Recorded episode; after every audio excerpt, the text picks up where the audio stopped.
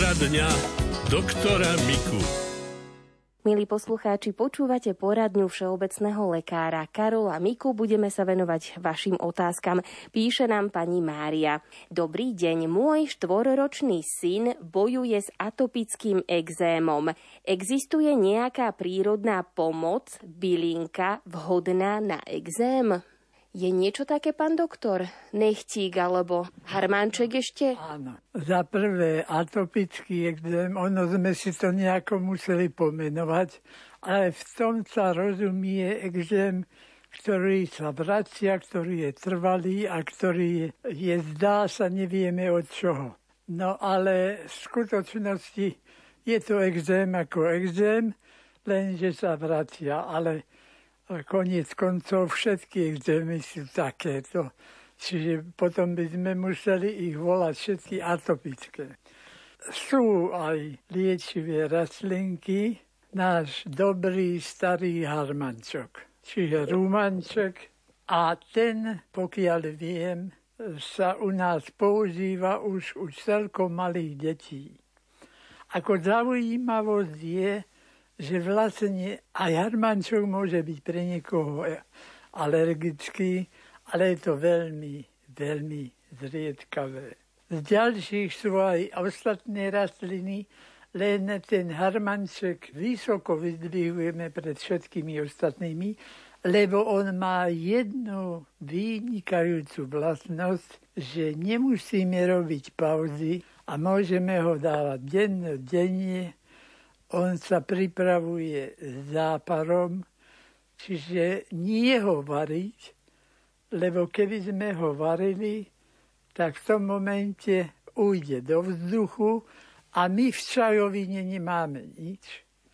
A pritom vynikajúco pomáha pri dýchaní, ale to je prchavé. Takže tam treba ho dať, aby bol v tej čajovine, aby sme ho mohli podávať.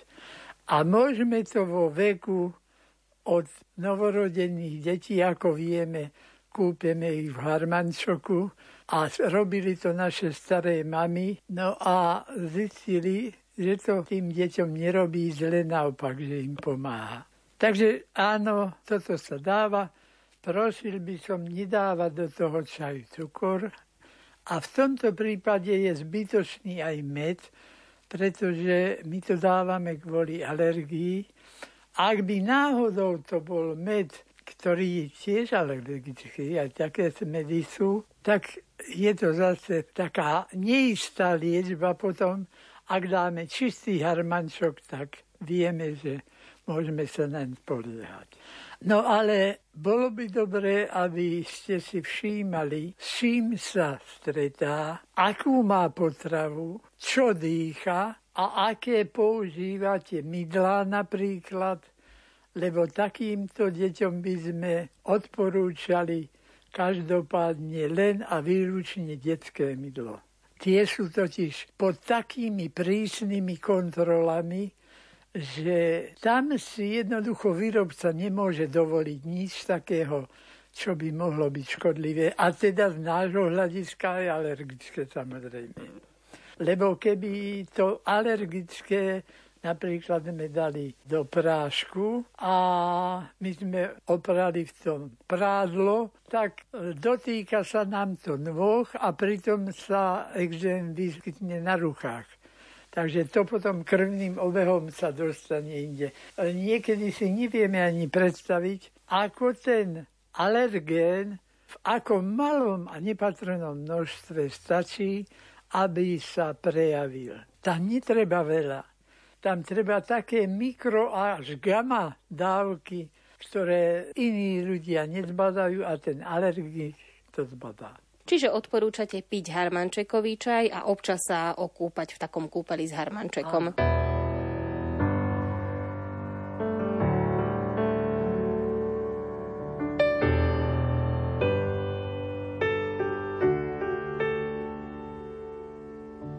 Cez hory, cez les, na lúčke zelenej, tancoval som s milou pri pesničke veselej.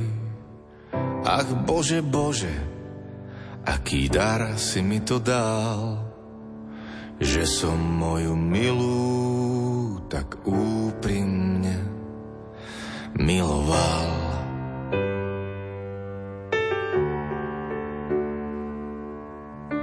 Cez hory, cez les, na lúčke zelenej, pretancoval som s milou do hodiny večernej.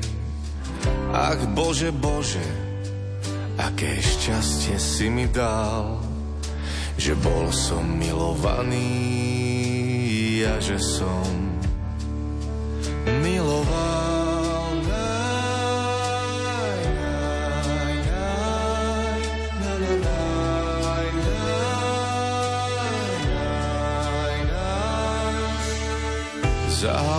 Šatkou, krajkou vyšívanou, omotala si ma ako prameň tvojich vlasov. Nad horou svitá, tak mi ešte hraj, hraj mi šuhaj, hraj, tancuj so mnou, spievaj.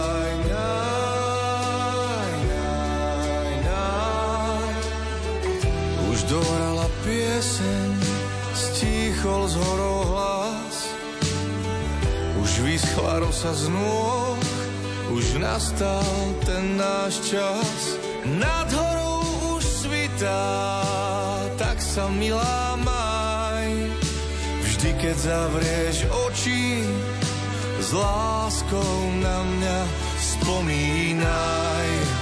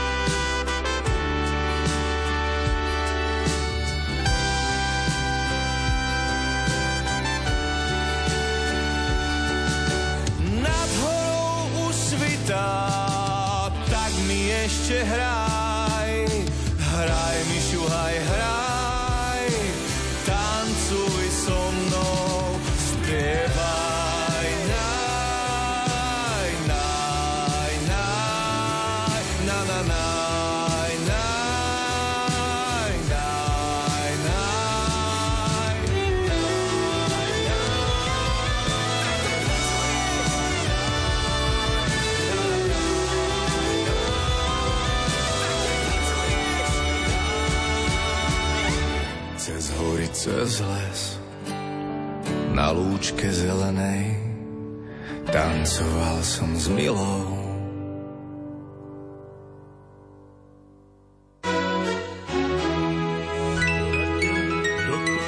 Poradňa doktora Miku. Počúvate poradňu všeobecného lekára Karola Miku. My sa venujeme vašim otázkam. Píše nám aj pani Eva. Dobrý deň. Ako je to s operáciou, keď je zapálený žlčník a je tam asi 1,5 cm veľký kameň? Vždy sa operuje iba výber kameňa alebo musí ísť von aj celý žlčník? Mám 48 rokov, čaká ma táto operácia. Prosím, poraďte mi, čo robiť pred ňou a čo robiť po operácii. Tak pokiaľ viem, u nás a ani inde v civilizovaných krajinách sa nikdy, keď sa operuje žlčník, nevyberie iba kameň a žlčník sa nechá celý. A to z toho jednoduchého a praktického dôvodu, že tam dôvod k tomu kameni má stena žlčníka a jestli my ten kameň vyberieme, tak možno, že za mesiac budeme musieť znovu vyberať a tak ďalej, pretože tá stena žačníková má tendenciu produkovať nám tieto kamene. Každý kameň potrebuje jadro. A to jadro musí byť jeden epitel, povedzme jedna bunka, okolo neho sa potom sústreďuje tá hmota, ktorá vytvára ten kameň. Ten kameň ako taký je, je nepríjemný, keď je malý.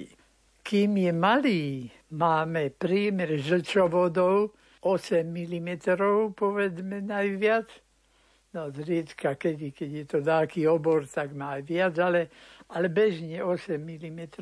A keď sa ten kameň sprečkuje do tej cesty, tak on tam ostane zaviaznutý a dostaneme krče tej steny toho žlčovodu a tie sú tie bolesti prúdke a nepodarené. Tam potom, aby sme ten kameň dostali von, tak rôzne sondáže robíme a podobne. A je aj metóda, keď sa tie kamene roztočú v podobe vibrácie ultrazvukovej. Upozorňujem, že to nie je celkom nebolestivá operácia, lebo pri tom mikrochlení toho kameňa dochádza k bolestiam a ten kameň napokon odíde. Takýto kameň, keď tam nie je v žlčníku, tak neoperujeme. Podobne niečo vznikne, aj keď ten kameň obyčajne vychádza a tam potom ostane na poli von z toho vývodu a napokon je zaviaznutý. Tam potom robíme vnútorne zariadením, sondou, osvetlením a mechanicky že ho potisneme, aby vypadol. Lebo keď vypadne do čreva, už do konečného vývodu, tam nám to už nevadí, stolicou to ide von. Pán doktora, pred touto operáciou a po nej treba dodržiavať aj nejakú dietu, keď pôjde von časť žlčníka? Tak, diety treba vždy to, čo vyvolá ten kameň, čo vyvolá ináč pohyby v žlčových cestách, a čo podráždí pri trávení na takú činnosť, že sa ten žečník pohemží a ten kameň dáva. No, jestli je to malý kameň, tak je žiadúce, aby odišiel von. Ak bude žečník prázdny, tak ho nemáme prečo operovať. Ak je čo len jeden kameň, tak e, je to prekanceróza. Každý jeden kameň v žečníku. Totiž dá sa to ľahko pochopiť, prečo sa toho bojíme, ak považujeme to za prekancerózu, čiže predchod rakoviny. Ten kameň sa tam pohybuje. Tou svojou drsnosťou ten žečník dráždi, no keď ho dráždi týždeň, mesiac, roky, viete si predstaviť, že napokon môže vydráždiť tú stenu natoľko, že sa tam stane rakovina. A rakovina žlčníka je veľmi, veľmi nebezpečná. To už potom vyberieme ten žlčník samozrejme, ale už budú metastády možno a podobne. Takže jednoducho, kameň do žlčníka treba vybrať, ale nie, že vybrať kameň aj spolu so žlčníkom. No a teraz je dôležité dieta. A tamtú dietu, keď by sme spravili chybu dietnú, neublížime organizmu, iba že predstavme si to tak, keď sme mali žlčník a teraz sme zjedli kuslaniny, tak žlčník sa stiahol a vypudil pol deci žlče naraz na tú slaninu, tá sa rozpustila a išlo to Podobne, aj keby sme to vypili v olivovom oleji, aj ten spôsobí vypudenie tej žoče. No a keď by sme to nedodržali, tak pacient, keď má nestrávený tuk, tak ho preženie. To je jediné nebezpečie, čo spravíme pri dietnej chybe. Čiže neublížime prakticky pacientom natoľko, ale on zbadá, že toto si dovoliť nemôže keď by jedol už masné, tak musí to tak pomaličky papkať, ani nie jesť, aby ten tuk sa stačil rozpúšťať tou žlčou, ktorá pomaly odkvapkáva. On sa počase spraví taký náhradný žlčník, ktorý už nikdy netreba operovať, pretože to sa len stena žlčovodu roztiahne určitom mieste a tá udrží viacej tej žoče. Ale ako náhle zjeme toho tuku naraz veľa, tak je hnačka. Ináč prakticky môžeme na žačník všetko, netreba žiadna dieta a žiadne ani iné diety, ktoré by ho mohli zmrzačiť toho pacienta, že by sme zakazovali všeličo možné. Tie diety väčšinou lekár nerobí, ale pacienti vymýšľajú podľa rôznych publikovaných vecí a to niekedy je hrôza, čo všetko sa žiada od tých ľudí, aby sa zdržali.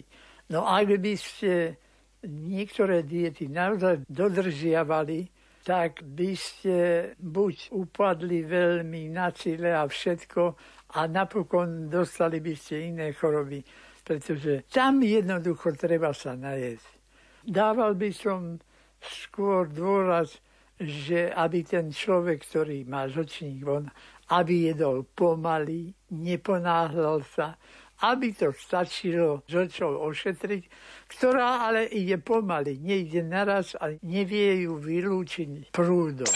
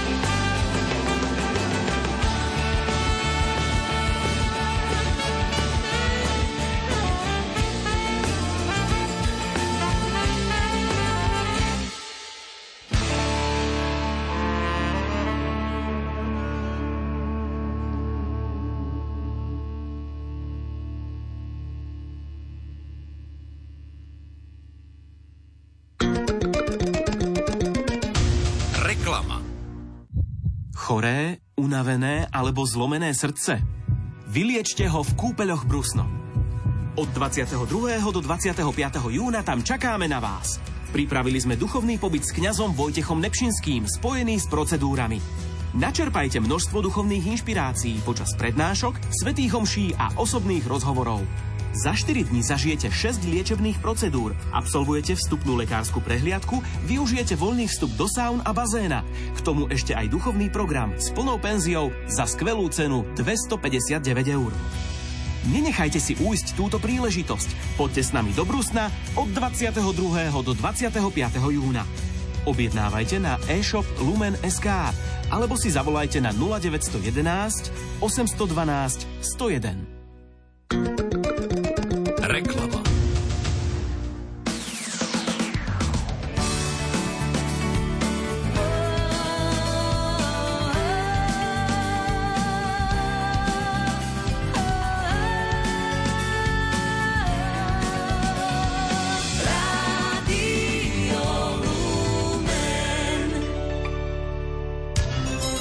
zdravotníctva. Niekedy sa stane, že vzťah medzi manželmi sa dostane do tak hlbokej krízy, že nedokážu spolu ani komunikovať. Lenže starostlivosť o deti musí pokračovať a taktiež je dôležité, aby deti čo najmenej vnímali stres z takejto situácie. Košické psychosociálne centrum ponúka takýmto rodinám možnosť asistovaného stretávania sa detí a ich rodičov. O čo ide redaktorke Márii Čigášovej vysvetlila riaditeľka centra Beata Horvátová. Rodičia e, nevedia spolu komunikovať ťažkej krízovej situácii rozvodovej alebo bezprostredne po rozvodovej. Hľadajú k sebe cestu a dieťa je mnohokrát takým tým rukojemníkom v tom, aby si medzi sebou vybavovali účty a aby jeden druhému niečo dokazovali, čo sa v manželstve pokazilo a niekedy teda aj v rodičovstve.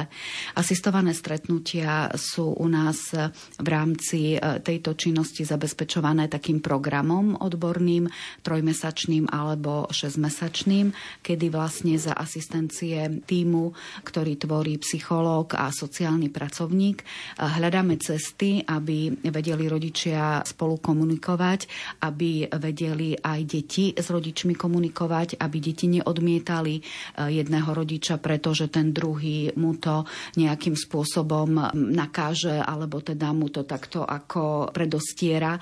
Väčšinou je vlastne ten rodič, ktorý má dieťa vo svojej výchove vo výhode, pretože má na ňo neho väčší vplyv ako ten, ktorý prichádza na tie stretnutia alebo teda aj na pravidelné stretnutia s dieťaťom iba sporadicky, alebo teda keď majú stanovený súdom styk, tak teda majú sa stretávať a ten druhý rodič je naozaj v nevýhode a je mnohokrát e, v takej situácii, že ho dieťa odmieta, že práve vtedy je nejakým spôsobom choré, nemôže prísť, nechce prísť, má krúžok. Proste sú naozaj veľké spektrum spektrum dôvodov, kedy sa to nedá.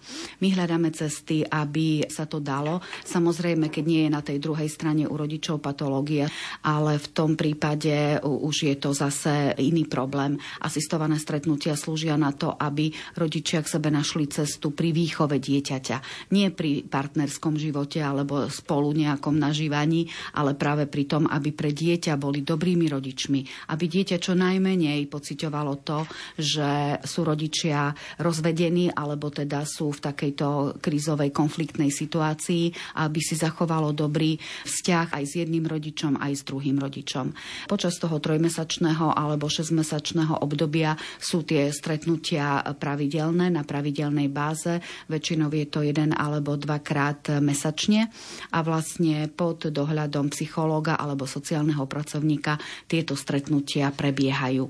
Niekedy je to aj o tom teda, že prebehne iba to odovzdávanie dieťaťa za asistencie nášho odborníka a už potom vedia teda aj spolu komunikovať a môže to dieťa s tým druhým rodičom odísť.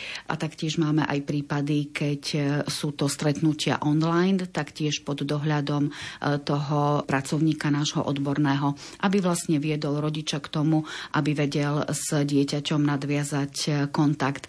Mnohokrát sú to dokonca také situácie, že teda sa rodič dieťaťom nevidel aj 6 mesiacov a vtedy je naozaj problém ten kontakt opäť nadviazať a zistiť, čo dieťa zaujíma, ako sa mu priblížiť, ako s ním rozprávať, ako vlastne spolu tráviť čas tak, aby to bolo v poriadku, aby to bolo pre dieťa prínosné. Psychologička centra Gabriela Lukáčová doplnila informácie, ako teda zmierniť dopady na deti pri manželských konfliktoch. Tu treba začať od rodičov a učiť ich tomu, že práve tieto ich konflikty, ako dokazovanie si viny jeden na druhom, majú najväčší dopad na dieťa.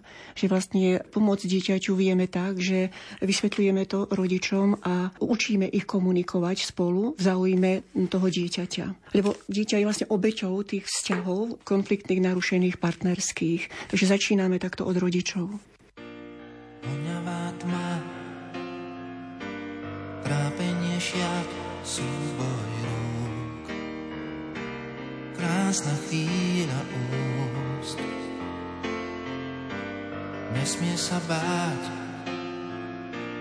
môžeme nájsť stratený, dnes nájsť ten stratený raj.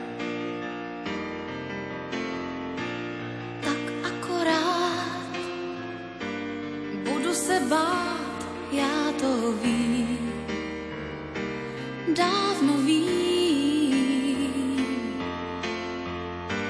Nemá se ptát ten, kdo rád ztracený, ten náš, ten ztracený ráj. Viem, sme ostrov uprostred sídliska, aj keď náhle odísť seš neduškám. Máme čas na neho, posledný autobus je preč. Vím, že už do ticha couvádu, na řasách lesknou se střípky snů. Na světě poslední, úsměvně zasněný, kdo se osmělý.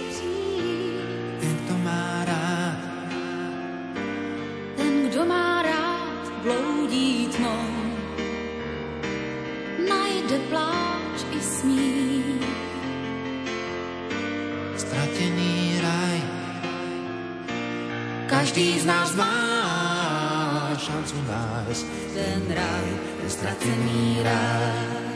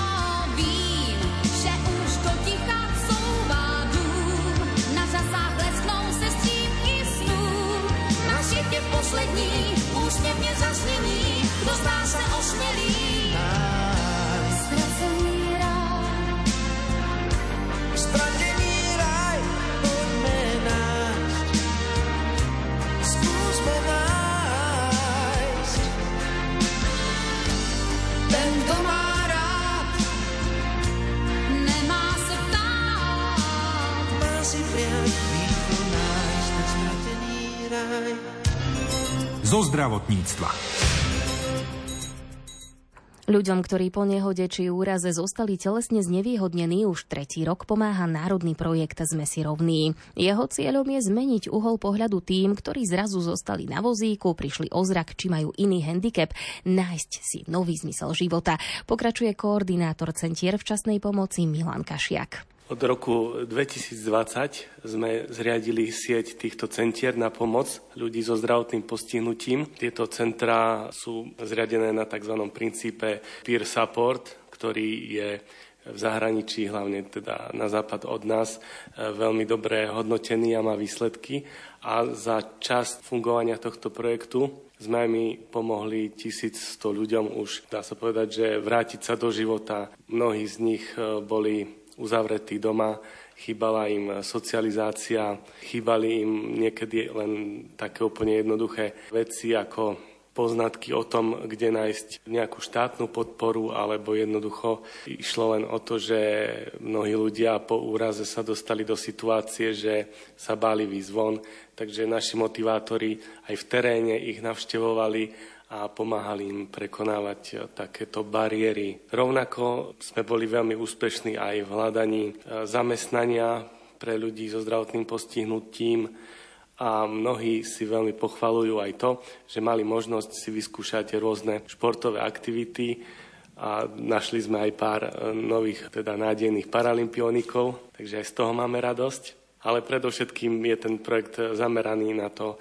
individuálne poradenstvo a tiež e, nesmierne obľúbené sú skupinové aktivity, kde na rôzne témy sa môžu stretávať naši klienti v týchto centrách Hlavným cieľom projektu Sme si rovní, ktorý podporila Európska únia z operačného programu Ľudské zdroje, je podľa Milana Kašiaka pilotné overenie inovatívneho systému sociálneho začleňovania osôb so zdravotným postihnutím, zriadením siete centier včasnej pomoci, poradenstva a pohybovej motivácie pri odchode zo zdravotníckých a rehabilitačných zariadení. V podstate tento projekt vznikol kvôli tomu, že my ako komunita zdravotne znevýhodnených sme si prešli veľmi e, zložitým obdobím po tom úraze, pretože neexistoval na Slovensku žiadny systém tej sociálnej rehabilitácie. Človek po ťažkom úraze, keď sa mu zmenila tá životná situácia, niekedy radikálne, život sa obrátil na ruby,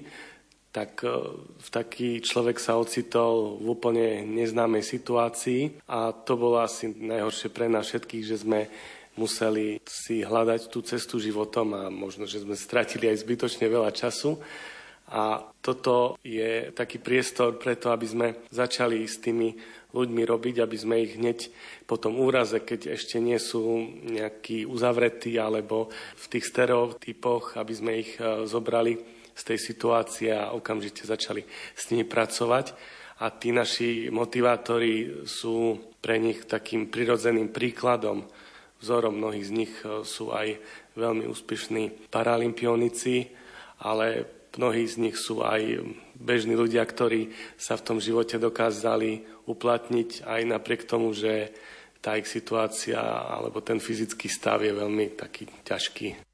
Motivátori zapojení do projektu Sme si rovní si sami prešli obdobím vyrovnávania sa s handicapom po úrazoch, autonehodách či v dôsledku ochorenia.